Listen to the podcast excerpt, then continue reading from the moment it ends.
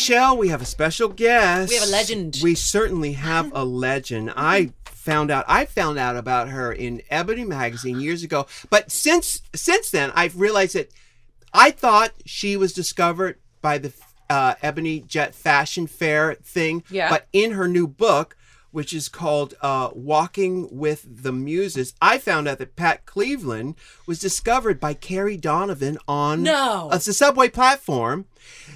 Pat Cleveland is here with us right now. She is a legendary model. You know, they, they toss that phrase around a lot with just people. Uh, Pat Cleveland is the legendary model. twisted. Yes. Yeah. Amazing. So many great stories in this book. It's available right now. Now, Pat, you were saying that you haven't done an audio book yet. Not as yet, but I love telling stories to children about fashion, the thing that gets me getting out of the house. And you have the stories too. It's it's in your blood. I have it in my blood. It's in my DNA. My mom was a showgirl, and my auntie was a dancer with Katherine Dunham, and my godmother was Marian Anderson. Really? And I have some stories that go back to Gertrude Stein's time. Mm, Oh, my But I haven't written about those yet. Now, next book. Next book. Now tell me this. Okay, so um, uh, you're on a subway platform, dressed very fashionably. You're 14 years old. Yeah, I was just like, I missed the bus, and my girlfriend Frances and I had to take the crosstown shuttle. And I had on my houndstooth plaid mini skirt with the spats to match, and a little cap hat, and I had a long ponytail down to the bottom of my buttocks. and so I walked across the uh, 42nd Street uh, shuttle area Yeah. towards um, it's Grand Central Station area, and this lady was following me, and she was really cute. And my girlfriend said, "Run, run! This lady's following you." But when I looked around and I saw him, I her, I stopped like dominoes. You know, everybody Yeah. fell behind me, and she was from Vogue, and she was this English young secretary of Carrie Donovan. Ah. and Oh, was the said- secretary of Carrie- Secretary oh, I see. Amanda, and she said, "I've been chasing you. I'm so happy you stopped. I love your clothes. Where did you get them?" I said, "Oh, I made them at home." And she handed me that ticket and said,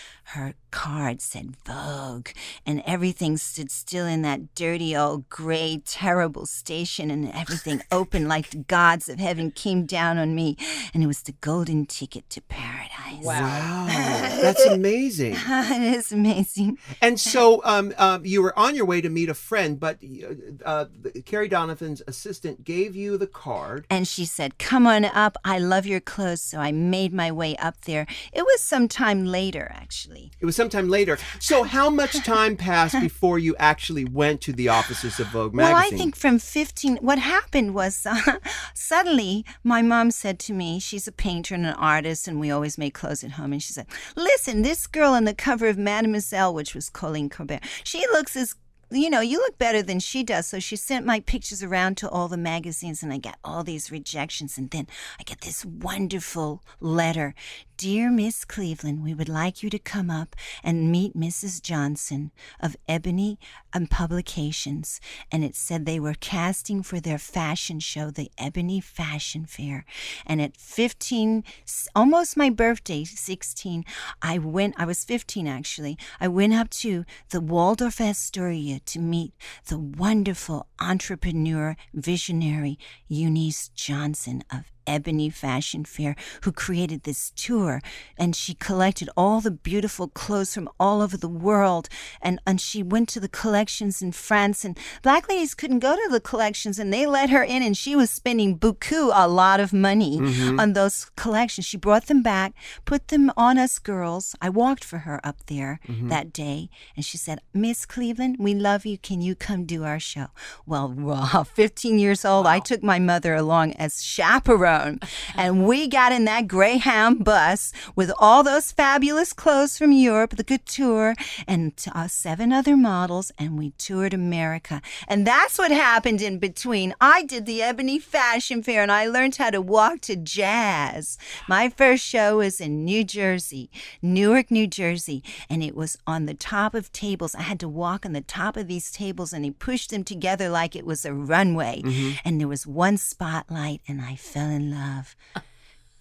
God was in the spotlight. Uh huh. And I said, Ah, I finally have a place where I feel comfortable and I can walk here and wear beautiful clothes. And what more does a girl want? Yeah. And you've Yeah. been moving forward ever since. On that runway of life. Uh-huh. now, okay, so now let me just get this straight. Okay, so the Carrie Donovan's secretary or assistant gave you the card.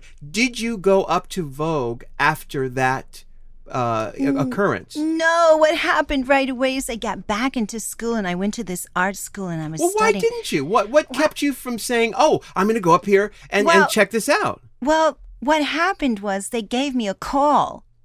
They gave me, they wrote about me in the magazine. Vogue magazine. Yeah, they did wrote the- a little write up about Miss Patricia Cleveland is a young uh, designer.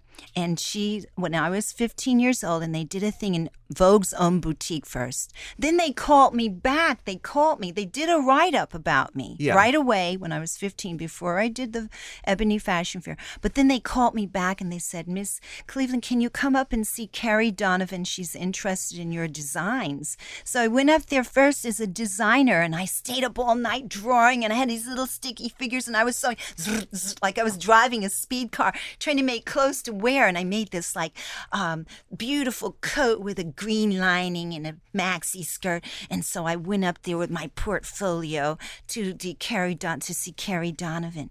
And while I was sitting there in that office and I had to meet her, there were two guys behind a screen and they were like gossiping. And every time I looked around, I thought, who's back there?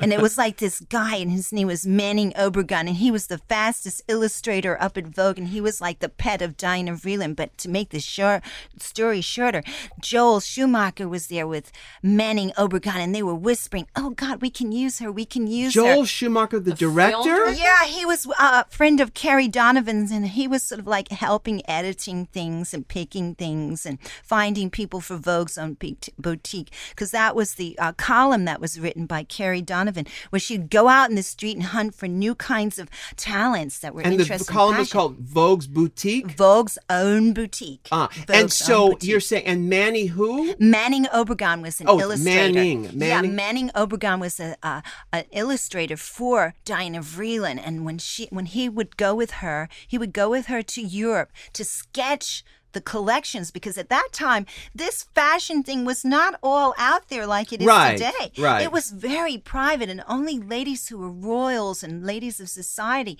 would go see the shows and it was very quiet, hush hush, because nobody was giving their fashion secrets away on Right. the internet. There was no internet. There was only royals and ladies of society. And what year shows. do you mind? What year are we talking about? We're talking about 1967, uh, 1968. oh, and that's a great time for fashion. too. 1960 and yeah that was really a great time I mean, especially with maxis, minis, everything. and and unisex Yeah. So okay. So Mm-hmm. now I'm just going to backtrack Uh-huh. with Eunice Johnson, uh, who was the owner of Ebony magazine. They were very wealthy people. When she went to the collections to start uh, to to start the whole Ebony Fashion Mm-hmm. Fair uh, fashion show, she bought the clothes or were they on loan? no no no no no no no no no no no people didn't loan clothes in those days i mean except to the magazines who'd shred them up and take the bows off and destroy them no she respectfully paid everyone for everything she bought clothes from the designers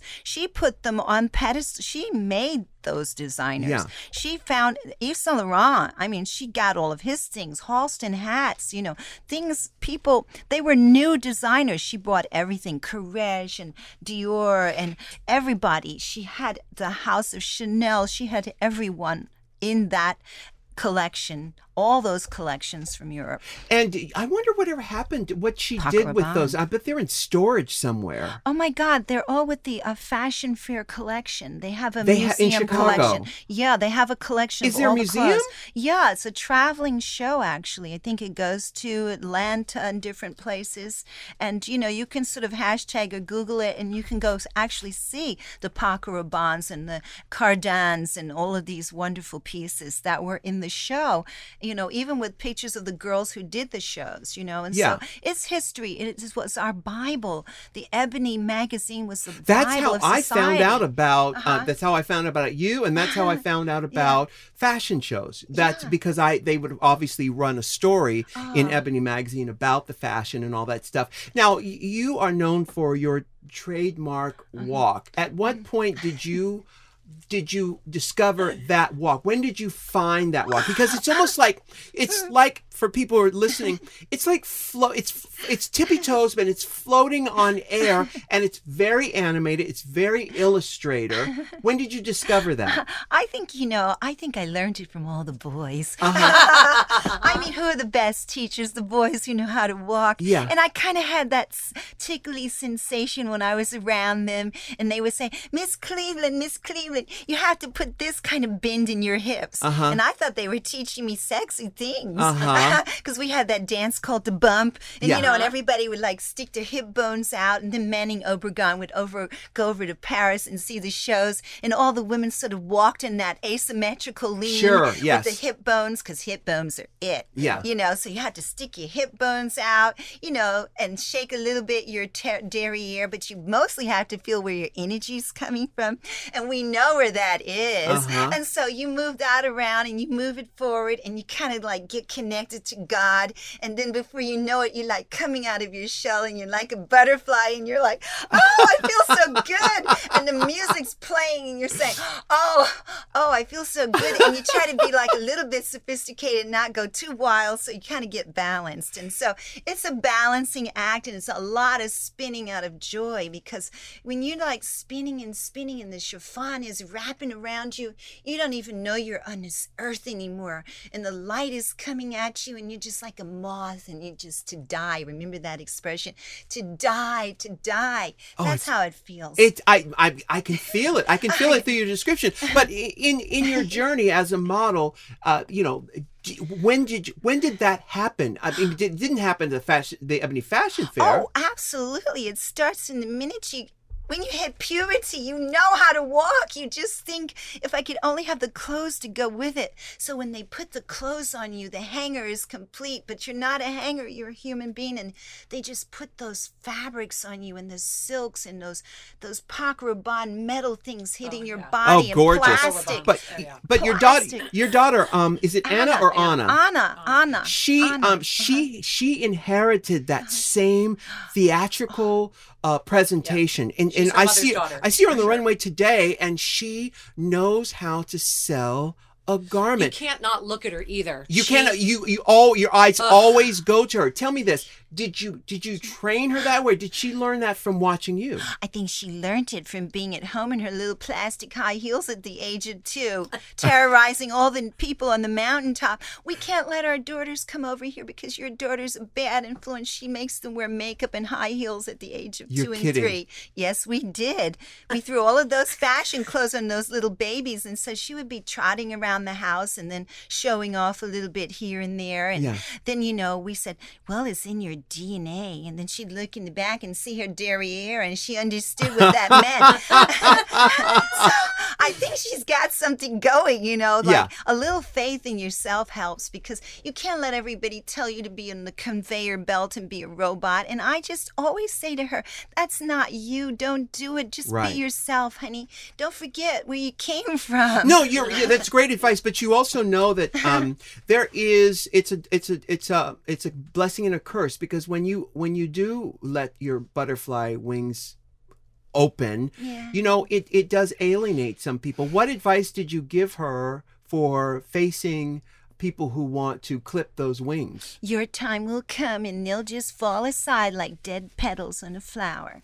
And you just keep walking, girl. And don't forget, God loves you because you have something special. And when they try to tell her, you know, ca- calm it down, I say, you don't need to work with those people. They don't know what it's all about. But And if that that's on the fa- that's in the runway. But even as a, a young teenager before she became a model, uh-huh. there must have been people saying, "Oh no, oh, you can't do that," or boys saying, "Oh, mm. she's she's intimidating to me." Well, you know, there's a lot of insecurity when you're young. You have to find out where the tools are before you can use them. Right. So you just find, put your. She was so busy, you know, packing up her tools. She, from me, I was giving her tools. And so I don't think she had that problem.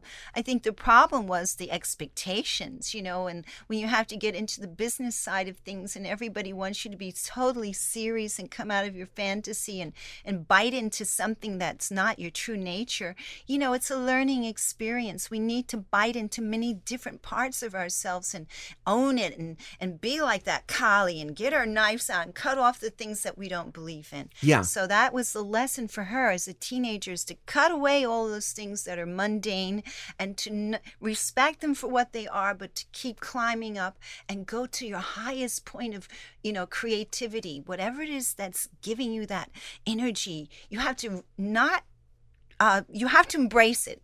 Don't throw it away. Always embrace that light in you.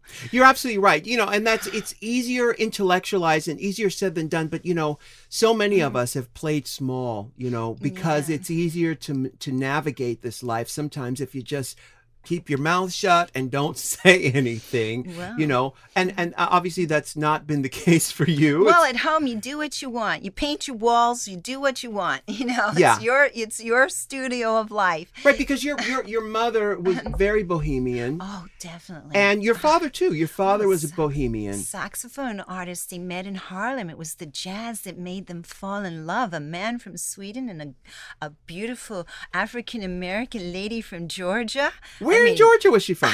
Cornelia, Georgia. Co- is- That's oh, up north. Oh, it's Yeah, oh, it's up near near, Rome. Georgia. Is it near I Rome? don't know. It's in the middle of nowhere, and Yeah. there's mountains and Indians, all kinds of Ku Klux Klan. Yeah, yeah, yeah. Oh, it's in north. It's in the North Georgia mountains. Yeah. And it's beautiful, you know, to see that energy come together. People really loving each other in the 50s when it was just forbidden. Yes, you know, very the taboo. color, two sides of the rainbow never touched, but it all came out to that purple, bright, and violet love, you know. and what brought your mother to? We're going to go to a break in a minute. Uh-huh. But what brought your mother to New York? Was it her art career? I think her mother died and she had to go up and live with her sister, but she always had that art in her because when she was a little girl, she was always painting and drawing, and she learned that from her mother, who was also a very wonderful, entertaining woman. She would have all the circus come over to the house and stay there because in that time, for black people to stay in a hotel, it wasn't possible. And all the black people who used to work in this traveling circus used to stay at my grandmother's house,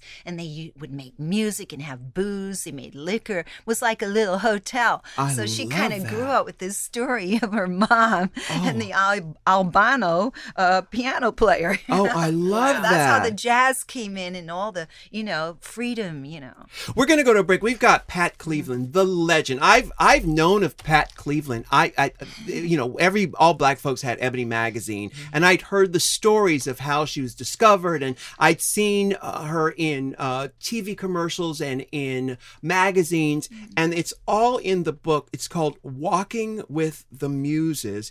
We're going to take a break. We'll be right back with more Pat Cleveland. Yay.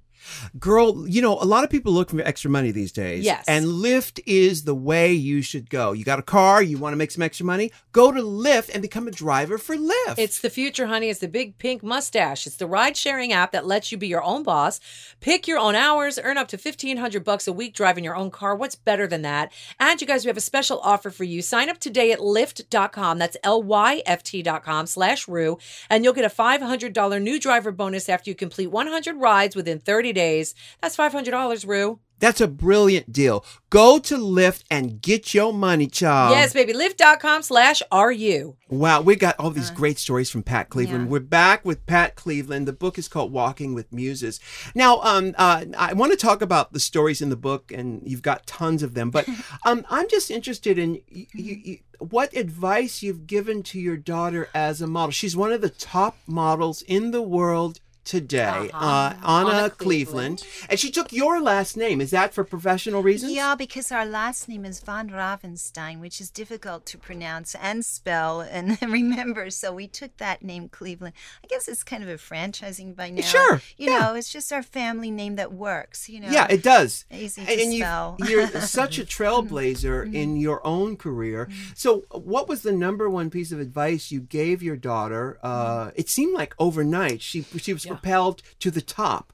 Was there was there a, a, a struggle period for her in her career? Absolutely. You know, you have to start right there at the earth seed. You have first first get it in your mind and then go knock on the doors and be your own person because if you don't get the strength of understanding the struggle of getting there, you won't appreciate being there. You know, because the bottom can fall out from under you Yeah. because it becomes the roots of who you are, knowing the people you can and cannot be with and having the strength. I think it's just a learning experience for her, having doors slammed in her face and people not, you know, expecting more from her at an early age. You can only have the head of a hundred year old when you reach there. Right, you know? because it's been. I think it's been uh, maybe for the past. Has it been five years that she's been a household name like that? Oh my goodness! Yeah, I think she worked really hard. I mean, since she was thirteen, she's Right. a- you know How old her is she first. now? Oh, she's twenty eight, Uh-huh. and she's, She's a still a lady. baby. Yeah. I mean, she's not my age, but she's she's you know when she was thirteen, she had a spread in Vogue, you know, like thirteen pages, and that really did a big. At 13 years old. Yeah, Who shot it?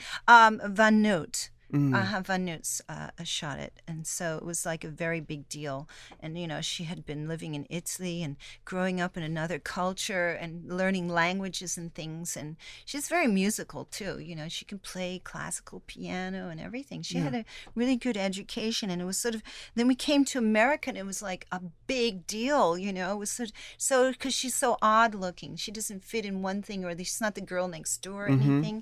And so she had to really struggle with that, you know. And then all these things about numbers and who you know or who's your father or who you're, you know, it's like a lot to deal with these days for model. And you also have a son. And do. what does he? What is what is he in the fashion industry? Well, he's going to study design now. He decided to dress the way he feels, and he's six foot seven, and he's a You yoga. are Wow. kidding me. Yeah, he's a tall one like you.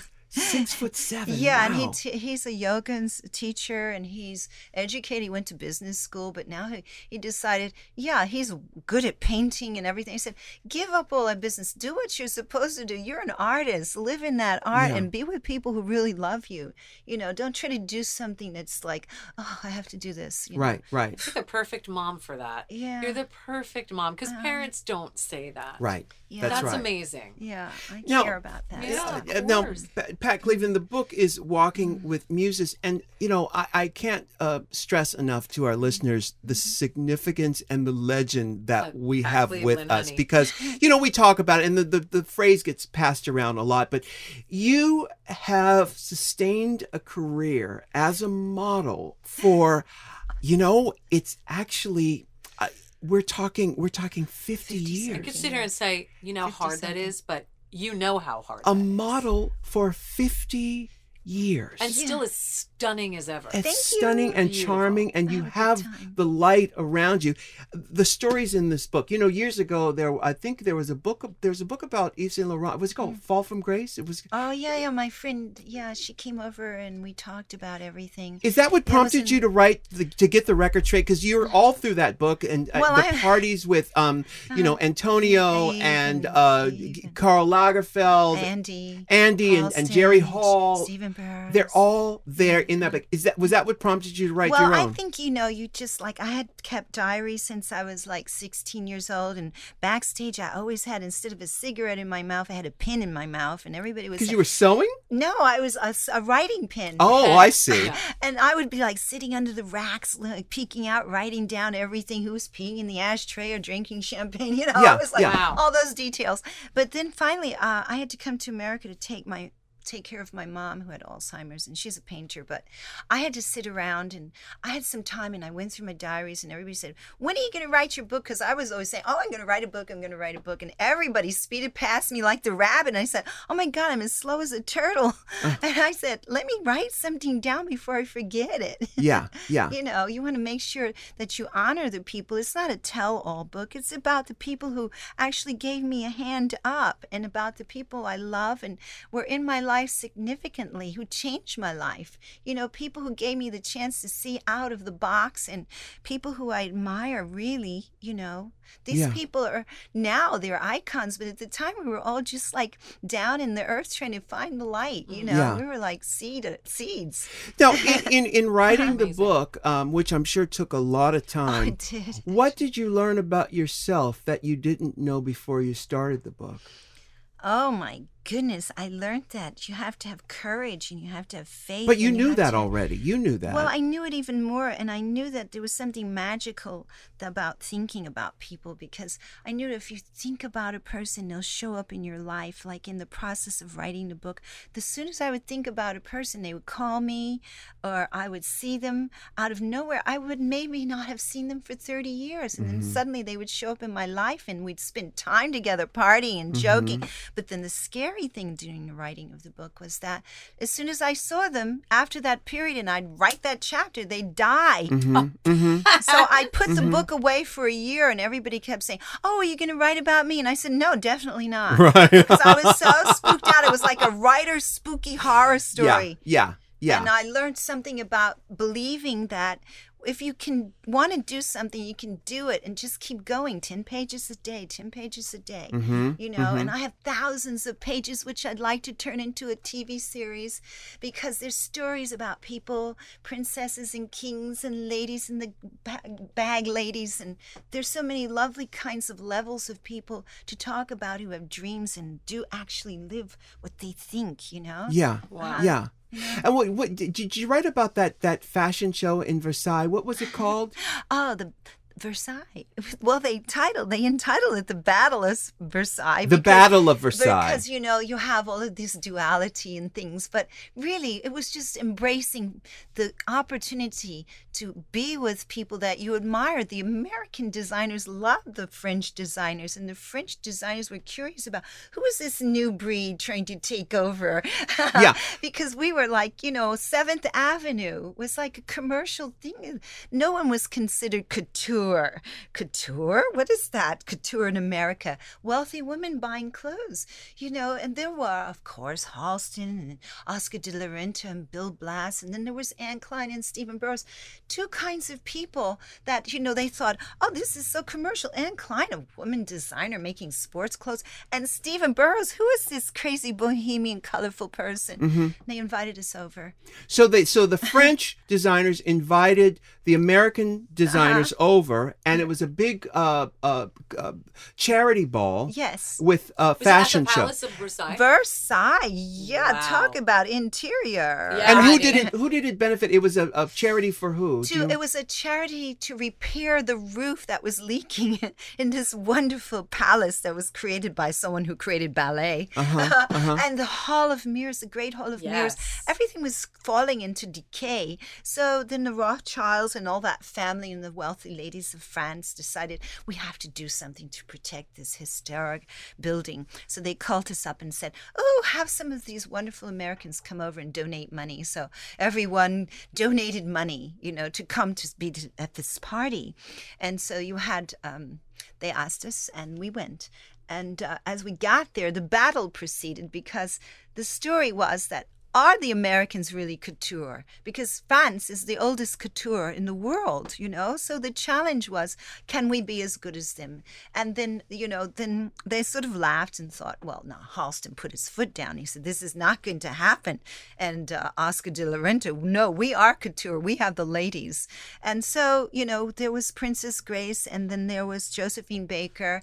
And, you know, these Americans were so profoundly important to France that it was like, okay, coming home. When Josephine Baker saw us and, and Grace Kelly, they were like, oh God, here are our people. Uh-huh. Right. so we went in and we danced and we paraded around. Oh, tell me, tell me what do you want to know? and and so it was uh, so it was like uh, uh, it was a ball where uh, uh, there was a fashion show and Yes. uh, so would it be a French designer then an American designer then a Oh, French designer No, no, that- no, no, no, no, no. It wasn't evenly divided because we were on their turf and it was their way or the highway in that moment because of the fact that they had so much scenery and so many detailed things to do that the rehearsals took all day and there was no room for us.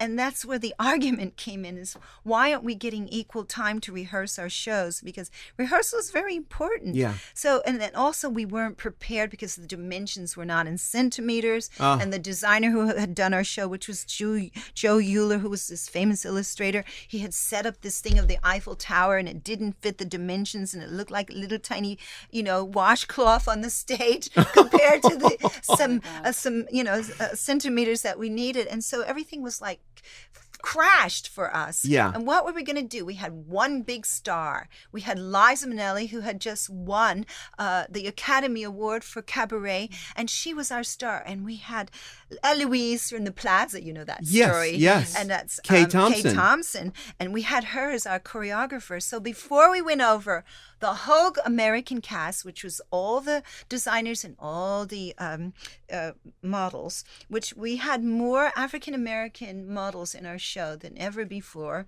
because those were the Seventh Avenue girls that they could get to do the show. Uh-huh. So this is like these little incidents where there's always a little problem creates the Yes. greatest jewel. Oh boy! And the greatest jewel with these Ameri- black African American models who had the bouteille to carry to Paris, which Uh-huh. was so exciting for the French. It was like re it was like a rebirth of the 1920s when all the Yes. girls Wow. came over Yeah. and The did shuffle age, along yes. and they were reliving some splendid time when they saw us. It was like, oh my God. And they had Nureyev and they had Miss Getz and these are great show people coming together. But it, the attitude was like all the artists were in love, but then the, the industry was like, okay, the fight of the industries. That was the battle. Who was the best? And so we got there and we only had our music and our music was the charm we had all the r&b we had um.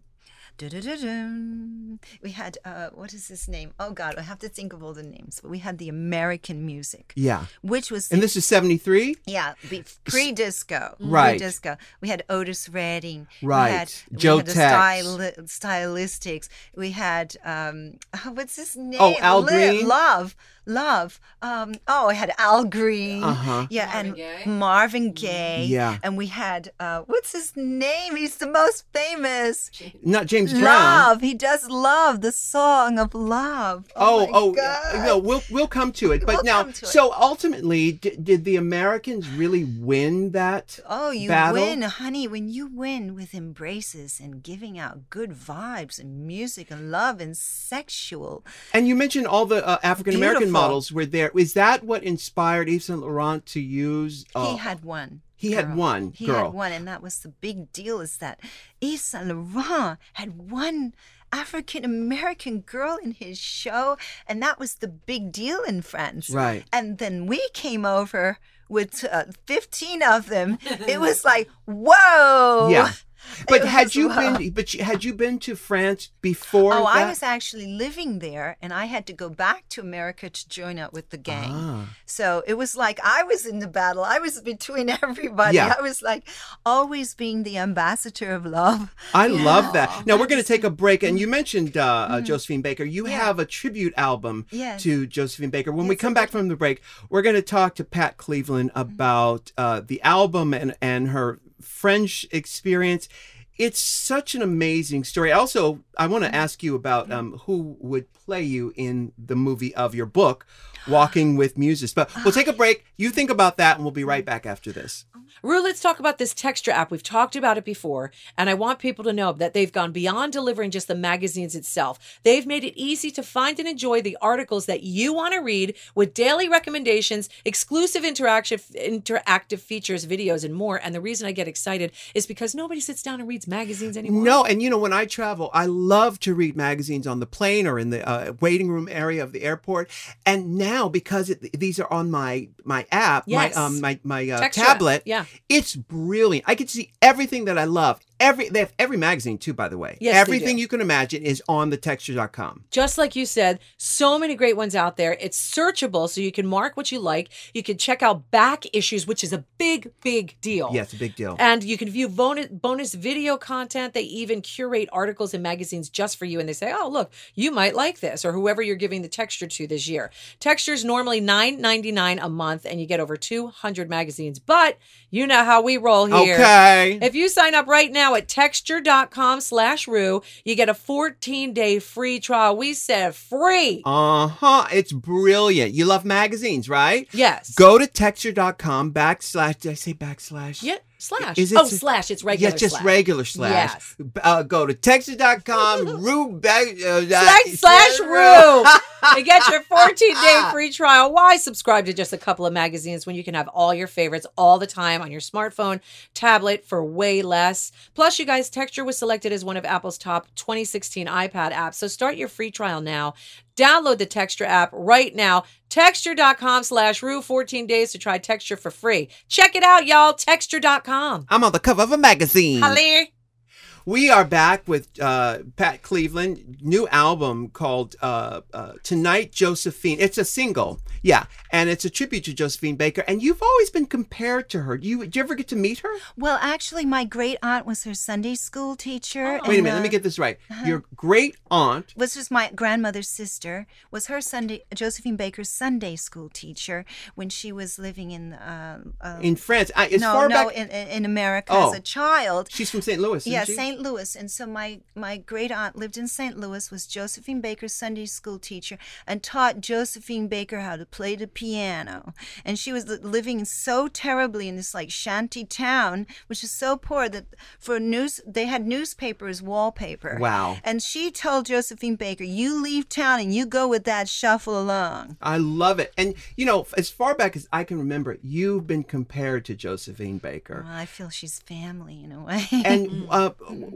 when did you first? Uh, so well, when I was a little girl, my mom you mom met her and everything. Yeah. Oh, when I was a little girl, I had some encounters um, because my mom would always dress up like Josephine Baker, and she knew Josephine Baker. My mom was friends with Josephine Baker, so it was always she's the showgirl that went to Paris, you know. And then my auntie went to Paris, and there there was all these showgirls, my auntie and Josephine, and so it was always these are the showgirls who really did it because they would always be covered in bugle beads, and what's shinier than a bugle bead? That made such an impression on me. And what do you do without a headdress that doesn't have feathered plumes? Yes. I mean, we live for feathered plumes. Come on. And I had them. I always had feathered plume underwear. What? Feathered plume underwear? Yeah. I mean, as a young lady. Yes. Yes. It was ooh la la. And this this single here, uh, which is called "Tonight, Josephine," is it available on yes, iTunes? Yes, it is actually. So you just go to Pat Cleveland in Uh-huh. Yeah. iTunes and you can find the Yeah. Uh-huh. single. And of course, the book is uh, "Walking with the Muses." I thought years ago, I thought the book was going to be called "Forever Walking Forward" or something like that. Well, it was going to be called Suffering for Beauty, but I don't want anybody to suffer. No, Or well- Thank God for Fashion. But then I thought walking is good because we all like to walk. Yes. But where did the good. title "Forever Walking Forward"? What am I thinking of? Where did I know that title from? Or maybe something you did For yourself? maybe? "Forever Walking Forward" was that a? Forever walking forward. I thought that there was something thought. associated with your name with Yeah. that title. Oh, maybe it's something I said that you need to always to walk forward. I see. You know, because it's just a kind of energy moving forward and moving forward. Sure, like Maybe facing the light. Yeah, going to the light. You Yeah. know, like growing like an orchid or a flower. you know. Now, of course, obviously in the book, um, do you hit upon all of the party storyline that I always, uh, aside from being an iconic model, I always associate you with that that sort of Antonio, mm-hmm. Jerry Hall, Warhol, mm. Halston party scene. Were you a party girl? Well, I think you always are a party girl when you're young. You want to get out. What are you going to sit in the box and wait to die? what is a dress for? You have to animate it. And if you're home sewing and you're putting those uh, uh, feathers all over the bottom of your mini skirt, actually, I did start getting out and partying at the Cheetah first. Because, in New York. Yeah, and that was some place where I used to sell my clothes with Tiger Morse. So you'd walk into the Cheetah and you'd see my clothes under those day glow lights, and I'd make like those plastic skirts with feathers on them, a feather on everything. Uh-huh, And then I go in there and dance and party and meet people from Le Club, and that was like the Kennedy Bunch and the Supreme Bunch, and you know, and meet all of those people like Richard Harris and all of this. Yeah. And, uh, and and all of those kind of like going to the club or the Cheetah, or then later on it would be somewhere else. But always the nightlife for young people is how you get out and meet and Yeah. dance and and feel alive under the stars or be a star. I, I'm sure. now, I'm, I'm, I'm just wondering, as you're, you're mentioning this, I'm thinking about what it must be like to walk around New York City with you. And I'm wondering if, if the city, all these memories come rushing through your body. It must be so emotional. Yeah, you don't see Trude Heller's. You don't see the Fillmore East. You don't see Studio 54. You know, you're like in another century, and there's new places like the Boom Boom Room and different places where you go to sing. There's no more Mud Club or underground places that I used to go dance with all the boys with their shirts off. Uh-huh. Yeah. and you know, you just think, oh, there was a period where people were so afraid of everything. But I think it's coming to life, and I still feel like I'm part of it because sometimes I go out and perform, and I'm thinking of Underground 54, different places, and you go see your friends like Holly, which is not around anymore. But you know, you just kind of stay with your friends and go out and experiment with new places. Yeah, it's kind of scary when you go to Halston's house and he's not there anymore, or the building that you used to live in on the townhouse in 63rd has become an embassy, or you know, it's just like areas that didn't exist, like the Bowery areas, and, and every place where we used to go stand under the bridge, and all the drags would be there, like showing off. They're not there. Yeah. Where are they? Yeah. The color, the roughness, the rough diamonds are gone. Now you have to really pay for it. Right, right. It must be so interesting though to to be so familiar with a place and to not rec- recognize it, but Yeah. it's different. Yeah, it's How do you reconcile that? I think you just keep moving forward, you know? Like you have this train in a dress that's getting longer and longer, and you just keep pulling it along till you get to the end. That's what New York looks like. If I look back, my tail is so long. I have to get stronger and stronger and keep pulling it along. All those memories. Yeah. Do you Mm-hmm. pay attention to the girls on the runway today? Do you see what's happening and trends uh, that uh, in in behavior? You know, at one point, you know, obviously we had the supermodel explosion of the early 1990s. Yeah, thanks Um, to the agents, but they kind of ruined it for everybody else, you know, because they just demanded so much and everybody had to be so demanding. They just kind of ruined it. Everybody wasn't so demanding when I started. But now the girls, you know, they have agents and it's numbers and it's like you have to, you know, it's going to be okay for everybody in a different way. But I feel sorry for the girls who don't get a chance to really experience being with the designer because they, you know, I used to own a model agency for 20 years in Italy. Really? Yeah, Lanzotti in Cleveland. And I had Tyra Banks and Naomi, and I had a whole bunch of girls that were really beautiful and exotic and new Mm-hmm. to the industry. And um, the wonderful thing that I had at that experience was teaching girls how to walk and do things and, you know, choreography and all that. But other than that, I find that the girls that come out, they come out for a different reason. You know, it was wonderful to be a skinny girl and fashion would dress you up and make you feel sexy. But now there's wonderful things happen. There's all sizes. Mm-hmm. Yeah. And that's the wonderful thing that I love so much about fashion right now. Because I, you know, when I see girls and they're different sizes, they come and talk to me, and there's every size imaginable. You know, and it's wonderful because you couldn't get a size 12 shoe then or a size one. But now I say to them, yeah, it's possible. Right. Mm-hmm. You right. know, and I'll see a girl. She's, "Do you think I could be a large size model?" I say, "You look pretty good to me." So when I'm out scouting, I see every size, and it's like more colors of the rainbow.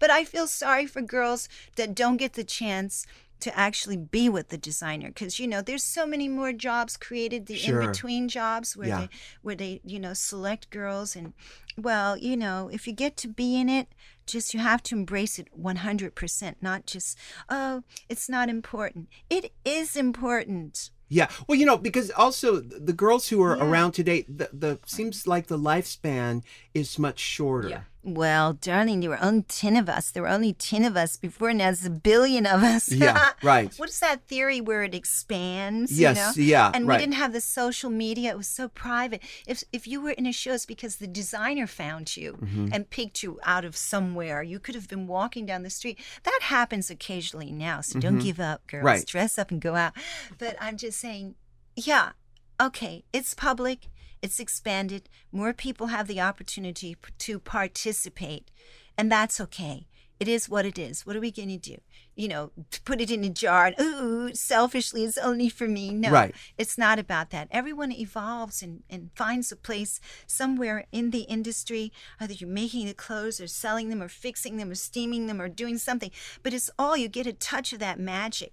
Like everything is so fast you know and changing and just like life fashion is the most like life. It really is. It profession. reflects it reflects our beauty and our movement, and even uh, what's happening in technology. It's reflected. It's reflected there. Are you still friends with some of the girls who you have been associated with for years, like Jerry Hall? When's the last time you talked to Jerry Hall? Oh my God! I talked to her in my dreams. Were you surprised that she married? Um, I she did what she said she was going to do. which is get the diamond. And I guess he must be a diamond. He must be a diamond. He must be someone to love. Yes, because she's we all married- need love. she's married to uh, Rupert Murdoch. Yeah, and he's somebody who really worked hard. Yes. You know, and he deserves a beauty like her. Yes. She got the greatest hair. And I remember when I first met her, Antonio said, Oh, you're going to meet Jerry, and you two could be sisters because you have the same thing in your nose. We both have this thing. Uh-huh. And she's part Cherokee like me. And Uh-huh. we're like really girlfriends, you know, like she's fun. Yeah. Because I like her. I like her. Yeah, yeah. And she's fun. I love her.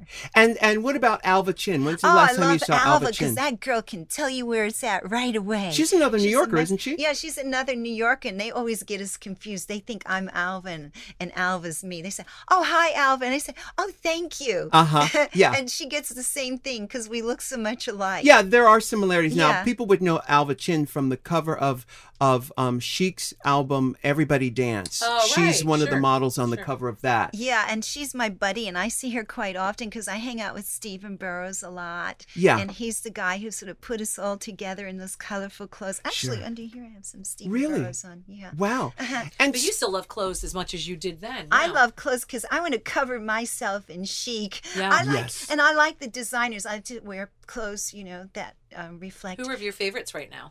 Oh well, I like Zach, and I'm wearing um, a lovely thing from the Mal Boys right now, and I like uh, Stephen Burrows, and I like Tom, and I like.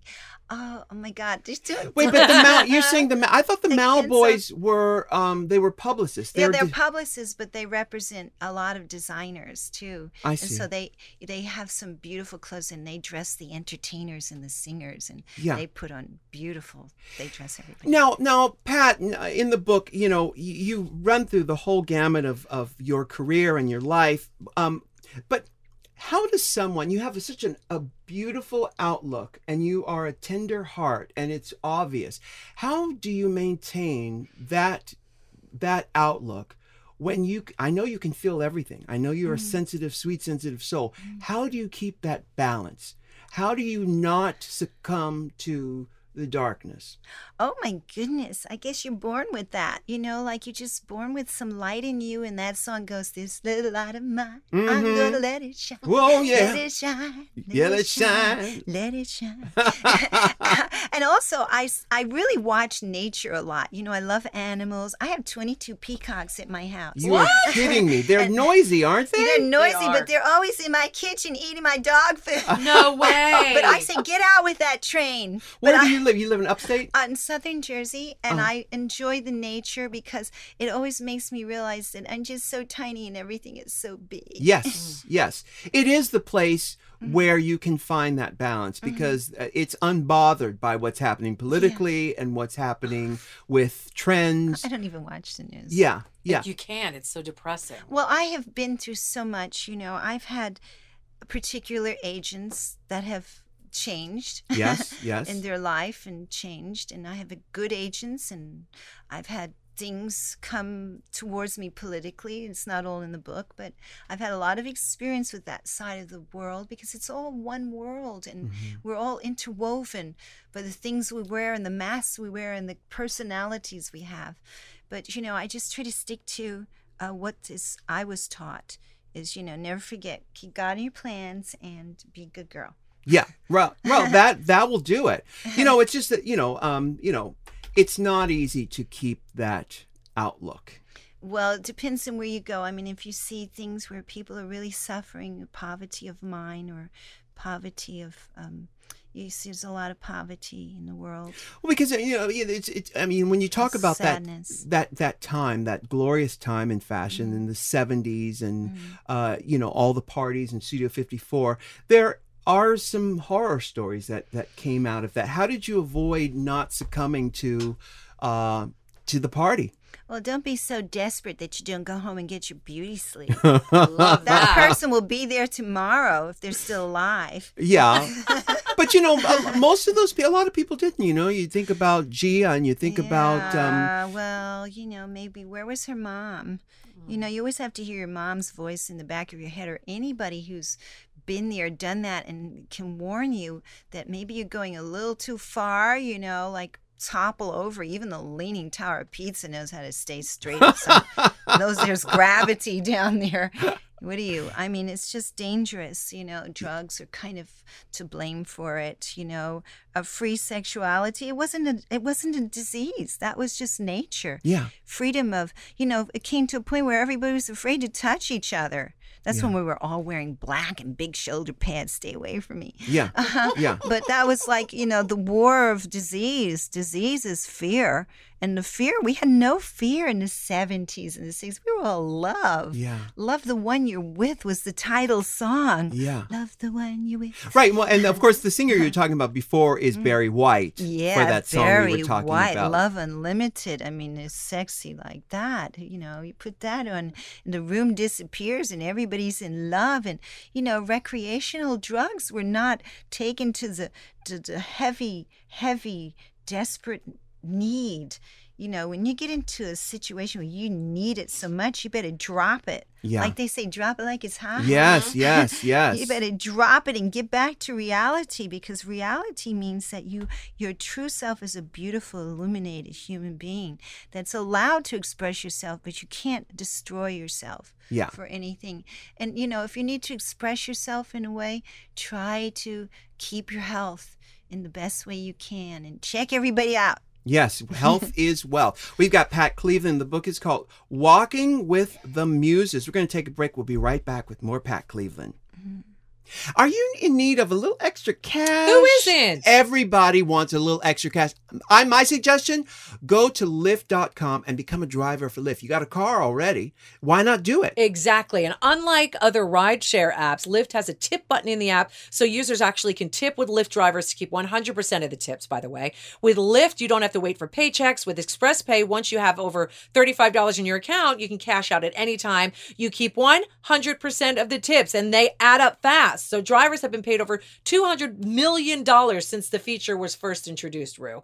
Yes, it, it's a brilliant app. And listen, and Lyft has taken the guesswork Yes. out of the pickups. The new app device uses color coding to help passengers find their drivers. It is so lovely. and so easy. And we have a special offer for you. At least they do there at Lyft. Sign up today at lyft.com slash Ru. That's L-Y-F-T dot com slash R-U. And you'll get a $500 bonus. It's a new driver bonus after you complete 100 rides within 30 days. 500 bucks. So Wow. Go right now to lyft.com slash RU and start earning your money, honey.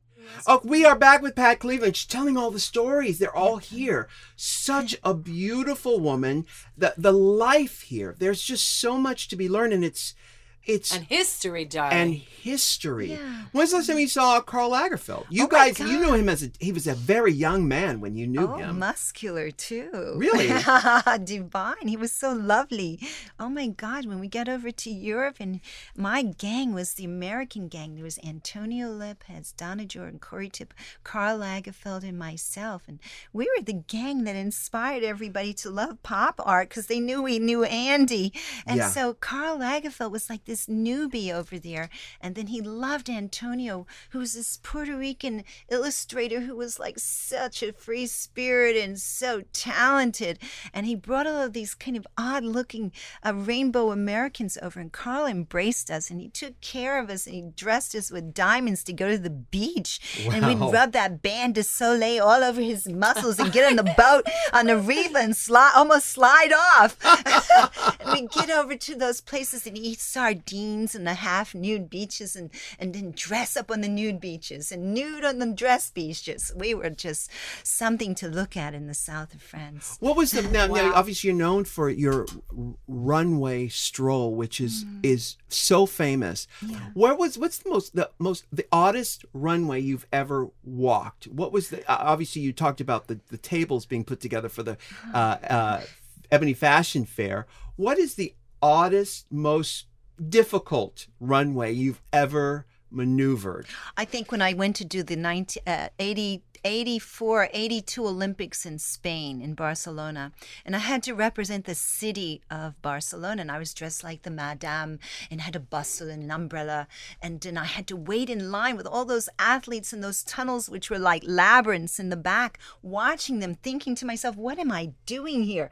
I don't even exercise. and then I get up in the middle, and there's a spotlight, and at my feet are every athlete to Magic Johnson. Everybody was at my feet down there at the bottom of the stage and I was looking down and looking around and the whole stadium was lit and suddenly boom there I was in the spotlight by myself on that stage and the Cuban dictator was there and the prince and everybody and I was like in my head I said God what am I doing what am I doing and I walked out very slowly so slow you would think I was on rollers and I got into the center of the stage and boom on the other side of the stadium, I saw a flame, and you know who that was? Hmm. The flame runner coming with the torch right to my oh direction. Oh, my and he came up on the stage and he stood next to me right where you are with that flame. And I said, Oh my God, did I die? and they took it and they took the bow and arrow and they lit the flame and they lit the Olympic flame. And I was standing right in the middle of the stage and I thought, Oh, this is not real. But it wasn't the most difficult, but the most astonishing in my book. Wow. Which I have another book. yes, yes. Now um, let's talk about Yves Saint Laurent for a minute. When you when I say that name, what's the first thing that comes to Well, mind? he's your body type. oh, really? Was he as tall as I am? Yes, he was tall. Not as tall as you are, a little Mm. bit not so tall, Mm-hmm. but tall and slim and beautiful and just a lovely being that, you know, you just wanted to be in the quietness with him. He was a very Mm-hmm. quiet soul and he didn't speak a lot. But I remember one time I had just come back from Mexico and I was like all hippie out. I had a poncho on and my hair was like super frizz. Uh-huh. And then you know, I had escaped from the, the whole couture scene for a while. You know how you go batty and I'll just Yeah. go off and be really nature loving. Yeah. So I was walking past the window. I think it was a Boulevard Saint Germain, where everybody had their apartments in the time. And Fernando Sanchez was his friend, and he used to do all the lingerie. And then. Okay, I'm walking into this balcony and I hear somebody call out, Pat, what are you doing? And it was Yves Saint Laurent calling me in a loud voice and Fernando Sanchez. They said, What are you doing in that poncho? Get up here quickly. And they got me up to the apartment. So you're going to sit down here and have these cucumber sandwiches. And Yves said, This will not do. You have to come to the atelier tomorrow. I have to dress you.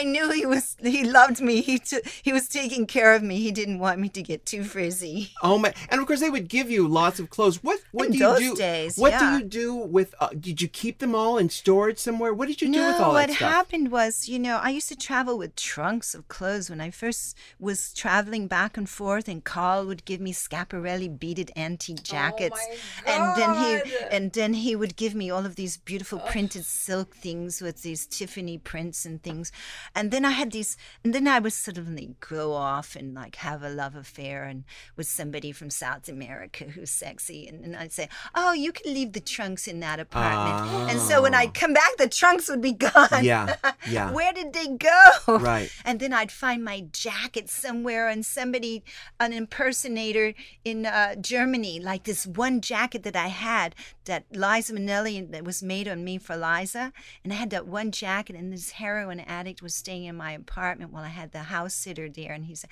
"Oh, I'm your boyfriend. I'm gonna," and they said, "Oh, he's your boyfriend. Okay, he can stay in the apartment." When I came back, it was empty. Well, anyway, that oh jacket was on the that guy over there and he knew it was my jacket and he came and he said don't take this jacket from me. I said where did you get that jacket? He said in a secondhand store on second avenue. Oh, my and i said i'm not going to take that jacket from you. You did that job good. Oh, and my i wanted him to have that jacket. I was not taking that jacket back. If a jacket makes your life come to life you deserve that Yes. jacket. I had my moment in it but at least i know it went to a good place. That's how that came down and all the other clothes you know all the other clothes. Now, in the book, um, are there stories in this book that you are just a little bit embarrassed about? I don't think so. because you have to be honest. But you know, I don't ta- tear people down or tell bad things about people. And there's a lot of stories I couldn't put into the book because maybe somebody might kill me, like Ah. political people. You're kidding, But right? No. I, I don't want to talk about. Oh But Lord. anyway, so many stories. But I think that you know, when you're writing a book, it's not a tell-all. You know, you just don't, you don't need to tell everything. Mm-hmm. Life is not toilet paper. Mm-hmm. It's satin and silk and chiffon. Is the point to inspire? Or is it the point to get your story told? No, I think the point is to inspire anybody who wants to write anything. You don't have to only do one thing in your life. I've always challenged myself to do different things in the arts. You know, sometimes we see well, sometimes we feel good. We dance, we talk, we we get inspired by colors and voices and people's lives become stories. So my life became a story that I wanted to tell because so many people asked me for that. Yeah. That's yeah. why I did it. And you, you there, there's a famous story of, of you uh, leaving America and not wanting to come back here until there was an African American model on the cover of Vogue magazine. Yeah, I just got very upset. I wanted to see that. You know, I had seen Donyale Luna was Mhm. my goddess. She was tall like you. Mm. And I had lived with her and I knew her and I knew she had to go away because no one understood her. And then I saw someone like Naomi's Naomi Sims. Sims, yeah. And she was a goddess. And I thought, why don't these girls have more opportunities? And why don't I have a cover? And I was shot for the cover so many times, but then Zoom, it would be taken away. And I thought, I'm American. This is a cover. This is, and it was like, oh, we, we don't know what to do with you, Mhm. kind of thing. And I thought, I got really, you don't know what to do with me.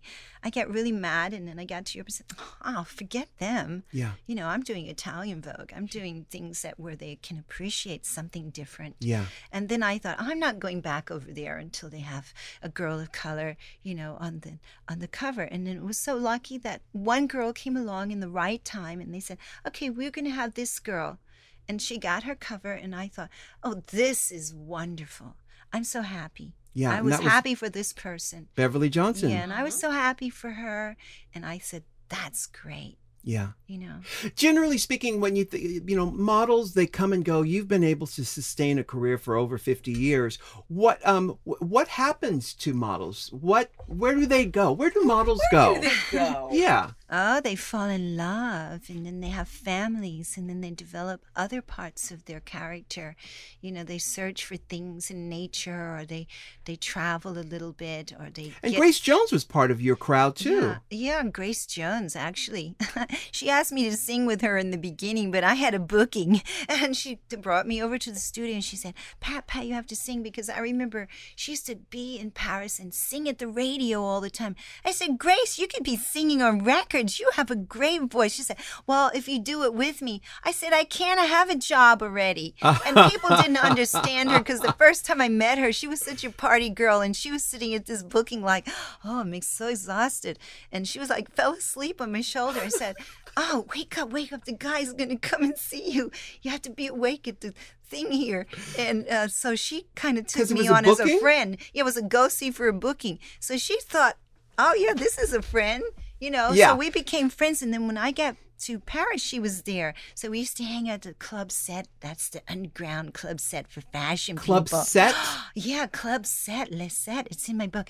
And it's all about everybody in fashion getting together at night. Yves and Karl and Antonio and Grace and everybody. And we'd go down and listen to music together and dance. And Liberace would be there. And I'd dance in the bar and give him the candelabra. Oh and my then, God, you know, we had dancing going on deep down in the depths of Paris. Oh my goodness. And Grace was there, and then she met. I I remember Jean Paul Goude said, "Oh, Pat, I want you to sing." I said, "That's not my career, but I know this girl named Grace Jones. You got to meet her." And he found her, and You're he met kidding. her. Yeah, I I kind of turned him on to her. He didn't know her, and then she wanted me always to sing with her. And then I remember sometimes we get together and jam, and then we pull up to my baby. and that was kind of a song we invented together in the back seat of a car because we were under the bridge in the West side, and Mer- and Hemingway had her car, and one of the Hemingway girls, and she was like a hot society girl, and me and Grace and Hemingway, we were all in the back of the car trying to make up the song for Grace. Oh my goodness. But anyway, she's my friend and I love her wherever she is. I don't get to see her often. You know how those things go. People get their career and then you don't get to see each other much. Yeah, yeah. And um, uh, do you think you, your daughter's having the same experience now with the part? Do you think she's the party girl? Well, she doesn't. She, right now, she's on a mountaintop with a lama. And she just bought a piece of In Peru? property. No, on a, uh, with a lama, Lama Gangchen. She's on the mountaintop uh, chanting in North Italy, Lago Maggiore. Wow. There's a, uh, she went back to the monastery because you know when you're in fashion, everybody's changing you so much you don't know who you are anymore. So you have to go somewhere and meditate. And she just bought a piece of property in uh, near Tulum, Mm-hmm. which she's going to open a meditation and healing center Oh with a friend of hers who's a shaman. Uh huh. He's a very beautiful young model. So is that does that mean she has uh, uh, an exit strategy from the business? I think so. She's very creative. She likes to make clothes and make things, and you know they're very creative. And her boyfriend makes beautiful jewelry. So we're gonna go down there in two weeks. It's so Mexico? funny. Yeah, I, I remember out. the first time I saw uh, Anna Cleveland, and I knew immediately who it was. You can't You, not it, see she it. looks so much Yeah. like her mother. She is her mother. Does she always she's- look like you? I guess, but I don't see it. You know don't what? see I it? don't see it. I just it's the face proportions. Yes, the proportions, yeah. yeah, are the same. I same. see. Well, I just feel she's my daughter, you know, and we when we embrace, we're like one person. It's like Yeah. two snakes in love. We're just so tight with each other. And Ah. she calls me every day, and she talks to me all the time, and wherever she is in the world. And even before she goes on stage, she says, "Mom, I'm going on stage with Ah. those." And you know, I feel like I'm with her all the time. So I'm almost living vicariously through. Yeah. She just got the cover of German Vogue. And Oh like, wow! and somebody came over to me and they said, "Oh, Pat, I love your cover." Ah. said, it's not me; it's my daughter. ah, You I know? love. Well, the legacy continues, and what a legacy it is, Pat Cleveland. You have given us so much joy and s- reminded us what's important about life, which is the beauty and the the beautiful flowers. You are a beautiful flower. The book is called Walking with the Muses. It's available now. I can listen to these stories forever. It's brilliant. honestly. it's it's a, it is. It's a TV series. It's a it's Yeah. it's a movie. It's I hope so. everything. I I, hope so. love it so much, and I've enjoyed you here today. Aw. Thank you so much. Thanks for taking the time. And there's also the single, which is a tribute to Josephine Baker Yeah. called "Tonight, Josephine," where Yeah. Pat Cleveland sings. It's on iTunes. It's available now. Thank We're you. so excited to have you here. Oh, I appreciate you guys doing what you do because it inspires everybody to feel better, look better, and to play a little bit. Oh, Let's not it's get very important. heavy. Important. Thank you, and thank you, Michelle yes, Visage. that was so amazingly interesting. Like I was just sitting there soaking it all in. soaking it all in. The Yeah. story that the legacy continues. Yeah, yeah. All right, girl. Until next time. You time. got it, baby. Bye. Bye. Can I get an amen? If you can't love yourself, how in the hell you gonna love somebody else? Can I get an amen? And don't forget to Can I get subscribe on amen? iTunes. Love yourself, how in the hell you gonna love somebody else? Amen.